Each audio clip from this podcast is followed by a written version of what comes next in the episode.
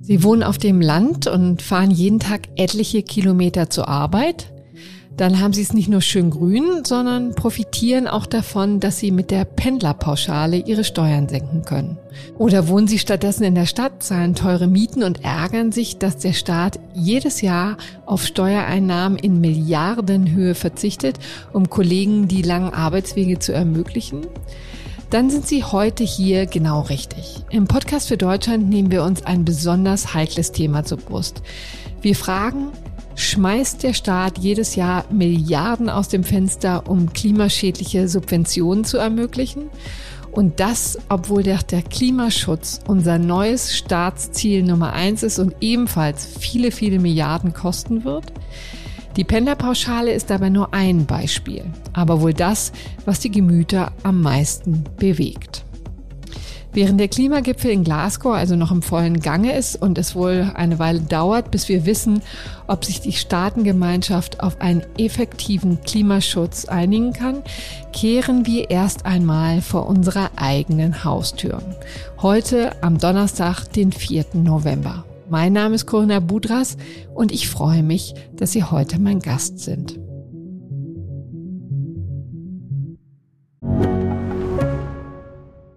Ich bin Dr. Robin John, Allgemeinarzt in Schönebeck. Das ist 15 Kilometer von Magdeburg entfernt und trotzdem zu weit, um hier Nachwuchs zu finden. Immer mehr Praxen im Salzlandkreis bleiben unbesetzt und Patienten haben lange Wege und noch längere Wartezeiten. Das muss sich ändern. Die besondere Nähe der niedergelassenen Haus- und Fachärzte ist in Gefahr. Was die Gesundheitspolitik jetzt dringend ändern muss, erfahren Sie auf rettetdiepraxen.de. Das Umweltbundesamt schlägt Alarm. In einer Studie hat die Behörde errechnet, dass rund 65 Milliarden Euro im Jahr in sogenannte klimaschädliche Subventionen gesteckt werden. Die größte Geldverständung praktiziert der Staat danach im Straßen- und Flugverkehr. Das werde ich mir genauer anschauen und begrüße jetzt dazu Andreas Burger. Er ist Leiter des Fachgebiets Wirtschafts- und sozialwissenschaftliche Umweltfragen beim Bundesumweltamt. Hallo, Herr Burger. Ja, hallo. Nun ist ja Klimapolitik in aller Munde. Das ist quasi das Staatsziel Nummer eins. Wie können Sie sich erklären, dass es immer noch so viel ist? Hat die Politik da gepennt oder wie würden Sie es formulieren? Nun, wir erleben immer wieder, wenn wir diesen Bericht veröffentlichen, äh, dass die Reaktionen zum Teil sehr heftig sind, weil es betrifft natürlich äh, viele Menschen äh, unmittelbar in ihrem Einkommen. Das heißt, sie werden sozusagen schlechter gestellt, zumindest auf den ersten Blick, wenn man nur die Reform der Subvention betrachtet. Und insofern ist es auch politisch natürlich schwierig, solche Dinge durchzusetzen. Mhm. In Ihrer Auflistung haben Sie ja auch einen richtigen politischen Sprengstoff tatsächlich drin. Sie spießen zum Beispiel die Pendlerpauschale auf. Das ist der Posten, der gerade erhöht wurde von 30 Cent auf 35 Cent pro gefahrenen Kilometer, um die sozialen Folgen der höheren Energiepreise abzufedern.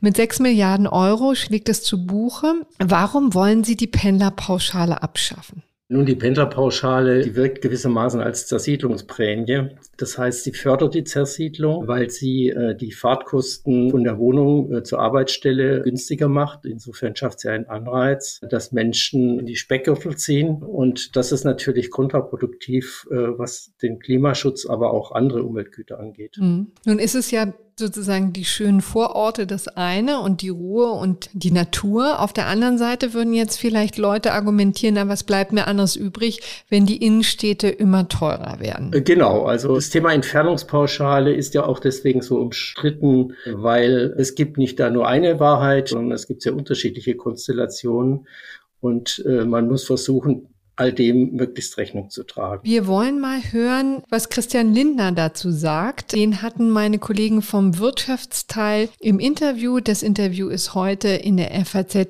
zu lesen und da können wir auch noch mal reinhören. Die Entfernungspauschale zu streichen würde doch einer Belastung der arbeitenden Mitte entsprechen. Es ist im Übrigen ja auch keine Privilegierung des Autos, sondern wie Sie zu Recht sagen, ähm, ist es eine Entfernungspauschale unabhängig vom genutzten Verkehrsträger. Und ich bin deshalb dankbar, dass ähm, auch die Grünen sehr realistisch sich geäußert haben und da nicht ran wollen. Es wäre eine Belastung, wäre auch zur Unzeit, da ja an vielen Stellen wir mit äh, einer grünen Inflation, einer grünen Preissteigerung umgehen müssen. Herr Burger, was entgegnen Sie Herrn Lindner? Nun, es ist eine Option, CO2-Emissionen zu verringern. Es gibt eben auch deutliche Vorteile einer solchen Lösung und wir schlagen ja auch vor, nicht einfach nur diese Subvention abzuschaffen, sondern äh, unser Vorschlag besteht darin, das System zu reformieren. Das heißt, auch weiterhin Fahrtkosten steuerlich anzuerkennen, jedoch nicht mehr als Werbungskosten, sondern als außergewöhnliche Belastung. Und was ist damit gewonnen? Dass sich die Begünstigung auf jene konzentrieren, die tatsächlich sehr stark einkommensmäßig leiden würden unter einem Abbau der Entfernungspauschale. Das heißt insbesondere Bezieher niedriger Einkommen sowie Fernpendler. Das ist ja die Problemgruppe. Aber wie kriegt man das gerecht hin, so dass es tatsächlich man das Gefühl hat, naja, jetzt ist der Umbau richtig, jetzt ist es nachvollziehbar. Ich nehme an, da wird es immer mal wieder Leute geben, die da stark darauf reagieren, die da große Proteste dagegen haben, weil es natürlich auch jedem Einzelnen dann ans Portemonnaie geht, ne? Genau, das ist ja die Krux sozusagen und deswegen ist auch in den letzten zehn Jahren eigentlich relativ wenig passiert. Aber ich denke, wir können jetzt nicht bei diesem Status quo bleiben, denn in der Summe führen all diese umweltschädlichen Subventionen eben dazu, dass Klimaschutz behindert wird, dass er auch verteuert wird. Denkt man nur an das Dieselprivileg. Mhm. Etwas paradox, wenn wir auf der einen Seite Dieselkraftstoff steuerlich begünstigen und gleichzeitig Prämien zahlen für Elektro-Pkw. Das müssen Sie jetzt kurz nochmal erklären. Was steckt dahinter? Nun, Dieselkraftstoff äh, wird im Rahmen der Energiesteuer äh, steuerlich begünstigt. Das heißt, der Steuersatz ist erheblich geringer als bei Benzin. Das macht 18,4 Cent pro Liter aus. Rechnet man noch die äh, Mehrwertsteuer hinzu, sind es knapp 22 Cent pro Liter. Das führt eben dazu, dass die ökonomischen Anreize, zum Beispiel sich ein verbrauchsarmes Fahrzeug zu kaufen, geschwächt werden. Nun wenn mir Kritiker ein und mein Kollege Michael Speer von Technik und Motor ist einer, werden wir gleich hören, der argumentiert, naja, die Belastung ist ja auch bei Dieselkraftstoff so hoch. Also da türmt sich quasi eine steuerliche Belastung auf die nächste und macht den Dieselpreis ohnehin teurer. Also von einer Entlastung könne da keine Rede sein. Wir haben eine Situation, in der 2003 zum letzten Mal die Steuersätze für Diesel und Benzin erhöht wurden. Und seitdem sind einige Jährchen ins Land gegangen mit Inflation. Das heißt, real ist der Steuersatz etwa rund 20 Prozent niedriger, als er damals war. Und die aktuelle Preisexplosion, die ist ja nicht irgendwie steuerlich bedingt, sondern das ist letztendlich bedingt durch Bewegungen auf den Ölmärkten. Genau, das kommt noch hinzu. Genau, also das ist einfach jetzt diese akute Entwicklung und es ist natürlich schwierig in einer solchen Situation zusätzlich zu agieren und zu sagen, jetzt schaffen wir eine Steuervergünstigung. Etwas anderes, was Sie sich aufgespießt haben, ist der Dienstwagen. Auch da sehen Sie eine Privilegierung, die dringend abgeschafft gehört. Vielleicht erklären Sie uns das kurz. Also durch die private Nutzung eines Dienstwagens entsteht ein sogenannter geldwerter Vorteil und im Sinne der Steuergerechtigkeit wäre es eben angemessen, diesen geldwerten Vorteil voll zu besteuern. Das ist derzeit nicht der Fall. Das heißt, für einen Dienstwagen, der muss nicht voll versteuert werden. Und äh, diese Tatsache, die ist eben ökologisch schädlich, aber auch was soziale Aspekte angeht, äh, extrem negativ zu bewerten, weil Dienstwagen überwiegend von Menschen gefahren werden, die ein sehr hohes Einkommen haben. Und äh, insofern ist es eigentlich auch nicht einzusehen, dass hier sehr viel Geld in diesen Bereich fließt, weil auch noch negative Umweltwirkung hat. Da muss doch der Mitarbeiter dann pauschal ein Prozent zahlen und das ist ihnen zu wenig. Exakt, das ist der Punkt. Es gibt da eben äh, Berechnungen und äh, dann kommt man eben darauf, dass hier doch sehr substanzielle Subventionen gewährt werden. Jetzt wollen wir noch einmal kurz zurückkehren zum FDP-Chef Christian Lindner, der auch noch mal sehr grundsätzlich wird. Wir müssen alle Subventionen in den Blick nehmen. Welche ist sinnvoll? Welche äh, hat sich erübrigt? Welche äh, erzielt keine positive Wirkung. Mein Beispiel sind die Kaufprämien für Plug-in-Hybride. Die Fahrzeuge haben keinen gesicherten ökologischen Nutzen und deshalb wäre das ein Beispiel für eine Subvention, die äh, degressiv ausgestaltet werden kann, die also auslaufen soll. Ansonsten wird mit äh, der Studie des Umweltbundesamtes oft Politik gemacht. Mich überzeugt jedenfalls nicht jede der Einordnungen, die da vorgenommen wird.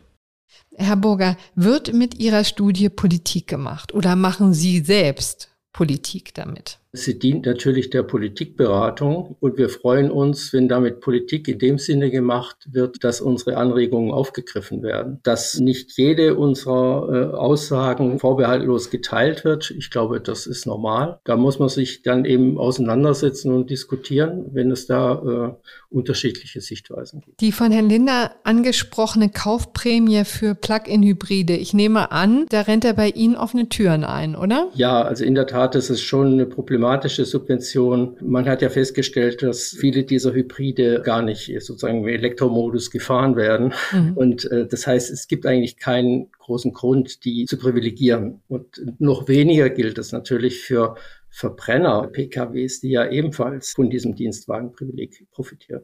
Herr Burger, ich danke sehr herzlich für das Gespräch. Gerne.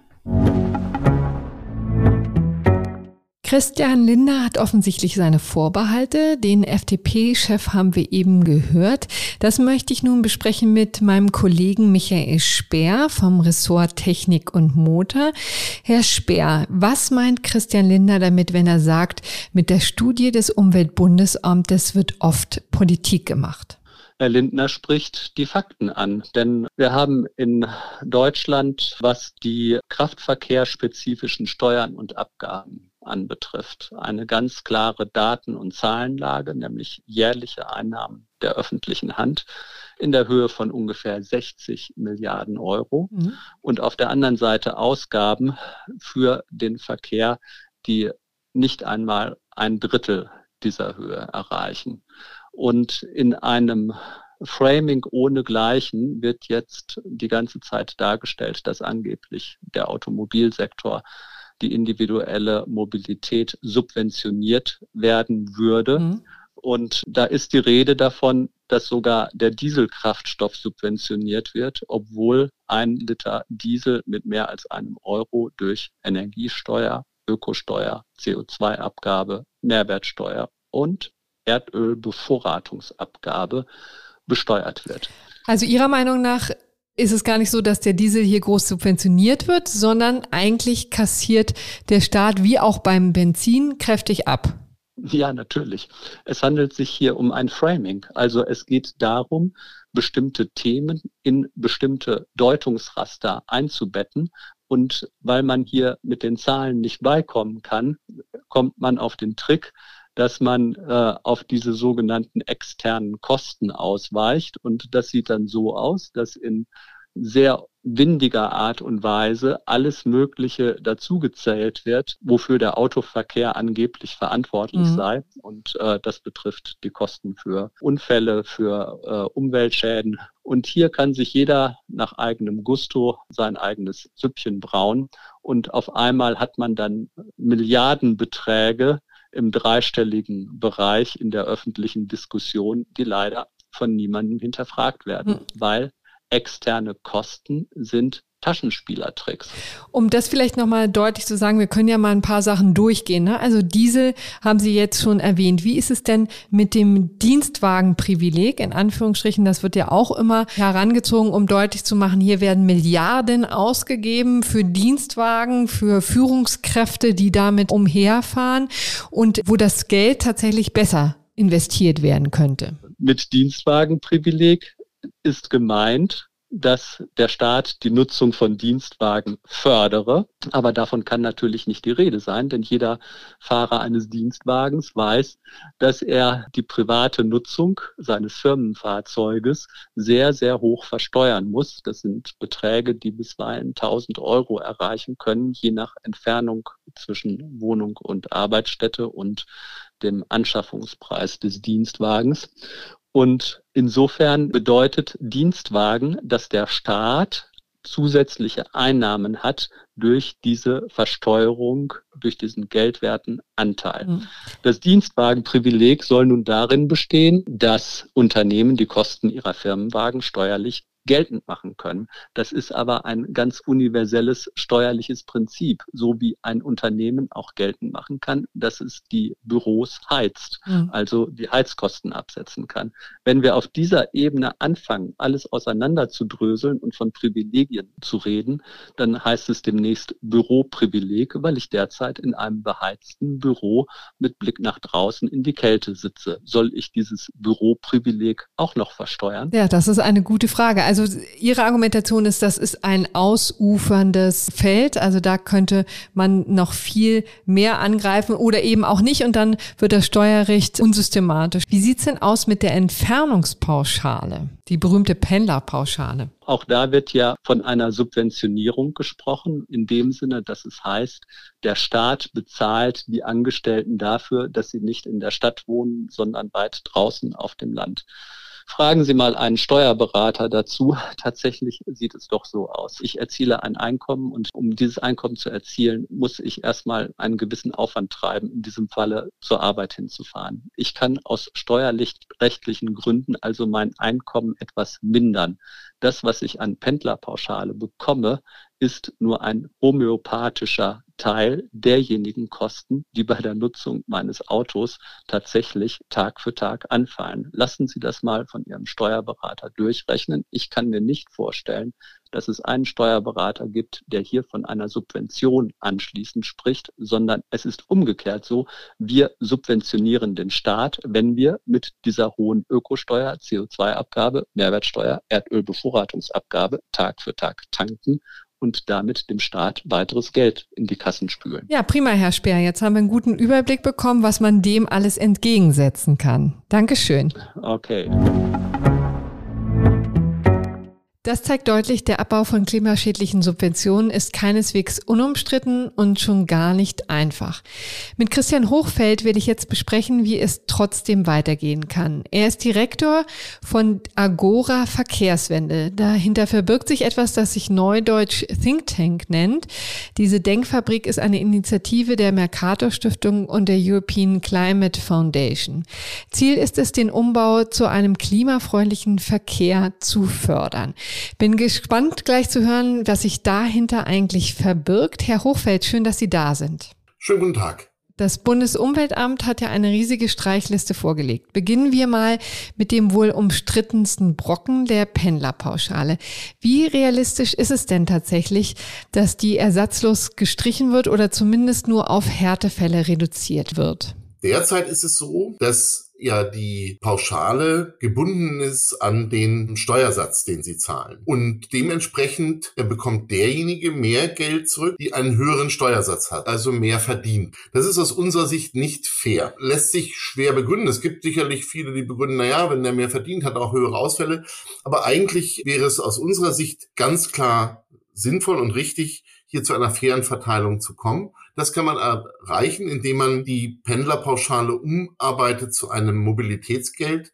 Das heißt, dass sie praktisch Geld zurückbekommen oder die Kilometer des Pendeln anrechnen können mit einem Pauschalbetrag von 10 Cent pro Kilometer, unabhängig davon von ihrem Steuersatz. Und ist das eine Veränderung, eine Reform, die auch relativ problemlos vonstatten gehen könnte? Oder erwarten Sie da auch größere Proteste von wem auch immer? Die Frage ist, könnten sich Mehrheiten hinter diesen Vorschlägen versammeln? Denn wir werden es nur mit Mehrheiten praktisch ähm, auch umsetzen können. Und in meinen Augen, wer sollte etwas dagegen haben, wenn die Verteilung fairer ist? Ich glaube, das ist etwas, was eine Voraussetzung dafür ist, dass wir diese Transformation in der Mobilität, die dringend erforderlich ist, auch umsetzen, dass wir unseren Staatshaushalt nicht zu stark belasten, gleichzeitig aber auch bei dem immer weitergehenden Aufspaltung in der Gesellschaft zwischen Reich und Arm darauf achten, dass wir nicht weiterhin eine Verteilung von unten nach oben fördern, sondern im Zweifel von oben nach unten. Und dementsprechend sehe ich da, in dem, was ich gerade formuliert habe, kurzfristig eine sehr gut umsetzbare Variante, ein Kompromiss auch. Denn ich würde schon sagen, das Umweltbundesramt hat recht. Bei der äh, Frage, langfristig müssen wir diese Frage noch einmal genau überdenken.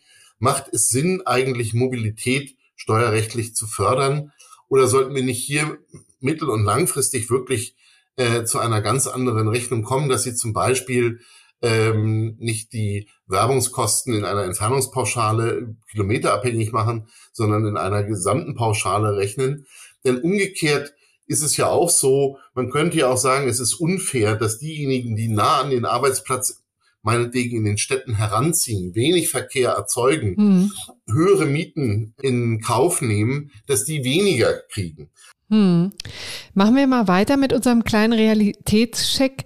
Wie sieht es denn mit anderen Subventionen in Anführungsstrichen denn aus? Denn wie, wir haben ja gehört, es gibt ja durchaus unterschiedliche Auffassungen darüber, was jetzt als Subvention zu klassifizieren ist und was nicht. Was meinen Sie geht schnell? Wo können wir tatsächlich Änderungen relativ zügig umsetzen? Besonders wichtig ist mir und was kann man auch schnell umsetzen? Eine Reform der Dienstwagenregelung und auch der Firmenwagenregelung. Das heißt, bei der Dienstwagenregelung so schnell wie möglich diese sehr umstrittenen Plug-in-Hybride nur noch zu fördern, wenn sie auch ähm, größtenteils elektrisch gefahren werden. Das ist im Moment nicht der Fall. Wir haben keinen Umwelteffekt, trotzdem sehr, sehr hohe Fördersummen mhm. und auch sehr, sehr ähm, hohe Begünstigungen bei der Dienstwagenbesteuerung. Das müssen wir sofort abschaffen.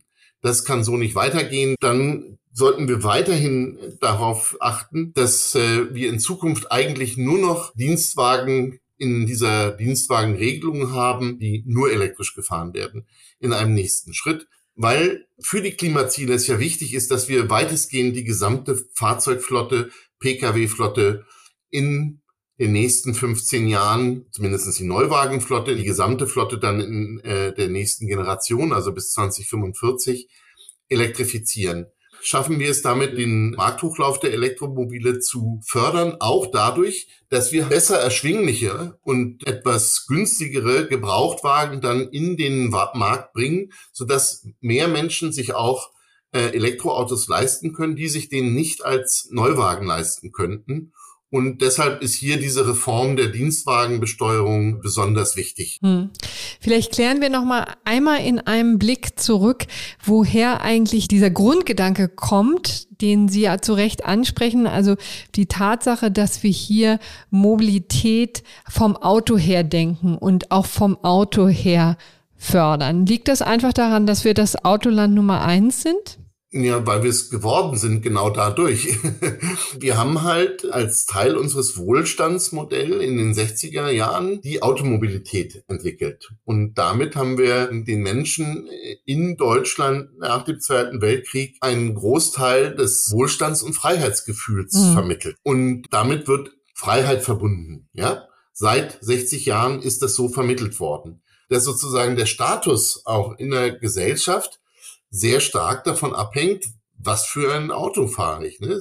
Sag mir, was du für ein Auto fährst und ich sage dir, welchen Status du hast. Das gilt in Deutschland lange, lange Zeit. Es gilt in Teilen immer noch. Zum Glück lässt es etwas nach. Und wenn ich jetzt das Steuerrecht ändere, breche ich eigentlich auch mit unserer kulturellen mhm. Ansicht. Und da ist es halt so, dass man dann äh, steuerrechtlich nicht eingreifen möchte, weil man eigentlich an diesem System festhalten möchte. Und ich glaube, deshalb mhm. ist es auch wichtig, dass wir da wegkommen von und dass wir rationaler darauf schauen, denn am Ende des Tages ist es doch schwer vermittelbar unseren Kindern irgendeinen Mal, wenn sie fragen, warum habt ihr das nicht geschafft mit dem Klimaschutz? Und wir sagen, naja, wir, wir wollten halt diese Dienstwagenregelungen nicht ändern. Oder wir wollten an der Entfernungspauschale festhalten. Mhm.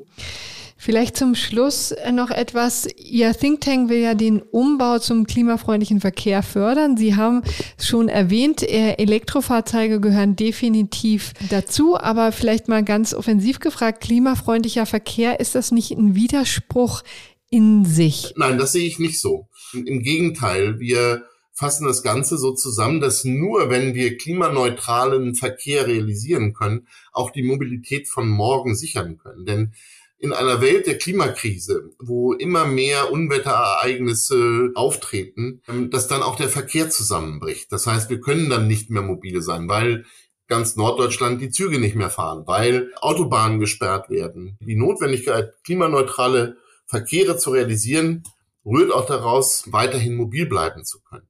Und wir können das schaffen. Dabei reicht natürlich nicht aus, dass wir 50 Millionen heute Verbrennerautos durch 50 Millionen E-Autos ersetzen, sondern dass wir auch am mhm. System etwas ändern. Weil der Energieverbrauch äh, zurzeit im Verkehrssektor so hoch ist, dass wir keine Chance hätten, in, in diesem Zeitraum bis 2045 den gesamten Energieverbrauch auch durch Erneuerbare zu decken. Dafür haben wir nicht genügend erneuerbare Energien.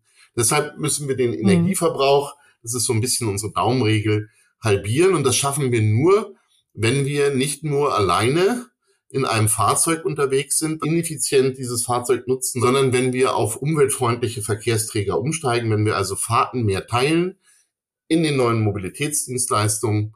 Modern wäre das Carpooling im öffentlichen Personennahverkehr, in Bus, Bahn und Tram und natürlich ähm, auch äh, in der Bahn. Das gilt für die Personen wie für die Güter dass wir sozusagen mehr bündeln müssen. Und dafür brauchen wir massiv die Finanzierung von öffentlichen Personenverkehr, aber auch von öffentlichen Infrastrukturen. Da schließt sich der Kreis. Um das finanzieren zu können, können wir uns Finanzinstrumente, Finanzierung von teilweise für den Klimaschutz kontraproduktiven Artefakten nicht mehr leisten, weil wir das Geld, jeden Euro brauchen, um auf dem Weg in Richtung Klimaneutralität zu investieren. Und das ist äh, die Hauptmotivation und der Hauptgrund, warum wir uns so stark einsetzen dafür, klimaschädliche Subventionen abzubauen, um dem Staat Spielräume zu geben, endlich äh, diesen Weg konsequent in Richtung Klimaneutralität zu gehen, um auch in Zukunft, das ist ja das Wichtige, Freiheit der Menschen und Mobilität der Menschen zu sichern. Herr Hochfeld, ich danke herzlich für das Gespräch. Ihnen auch vielen herzlichen Dank.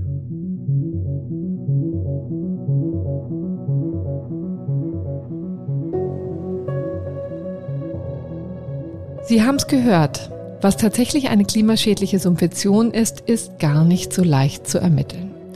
Noch schwieriger dürfte es sein, das Geld den Bürgern wieder abzuknöpfen. Denn wenn es um den eigenen Geldbeutel geht, hat es mit der Klimafreundlichkeit ganz schnell ein Ende. Das gilt im Kleinen, aber womöglich auch im Großen. Der Klimagipfel in Glasgow wird es zeigen. Er läuft noch bis Ende nächster Woche. Mir bleibt, mich für Ihre Aufmerksamkeit zu bedanken. Melden Sie sich gerne mit Feedback unter podcast.faz.de oder hinterlassen Sie uns Sternchen. Ich sage Tschüss und bis bald.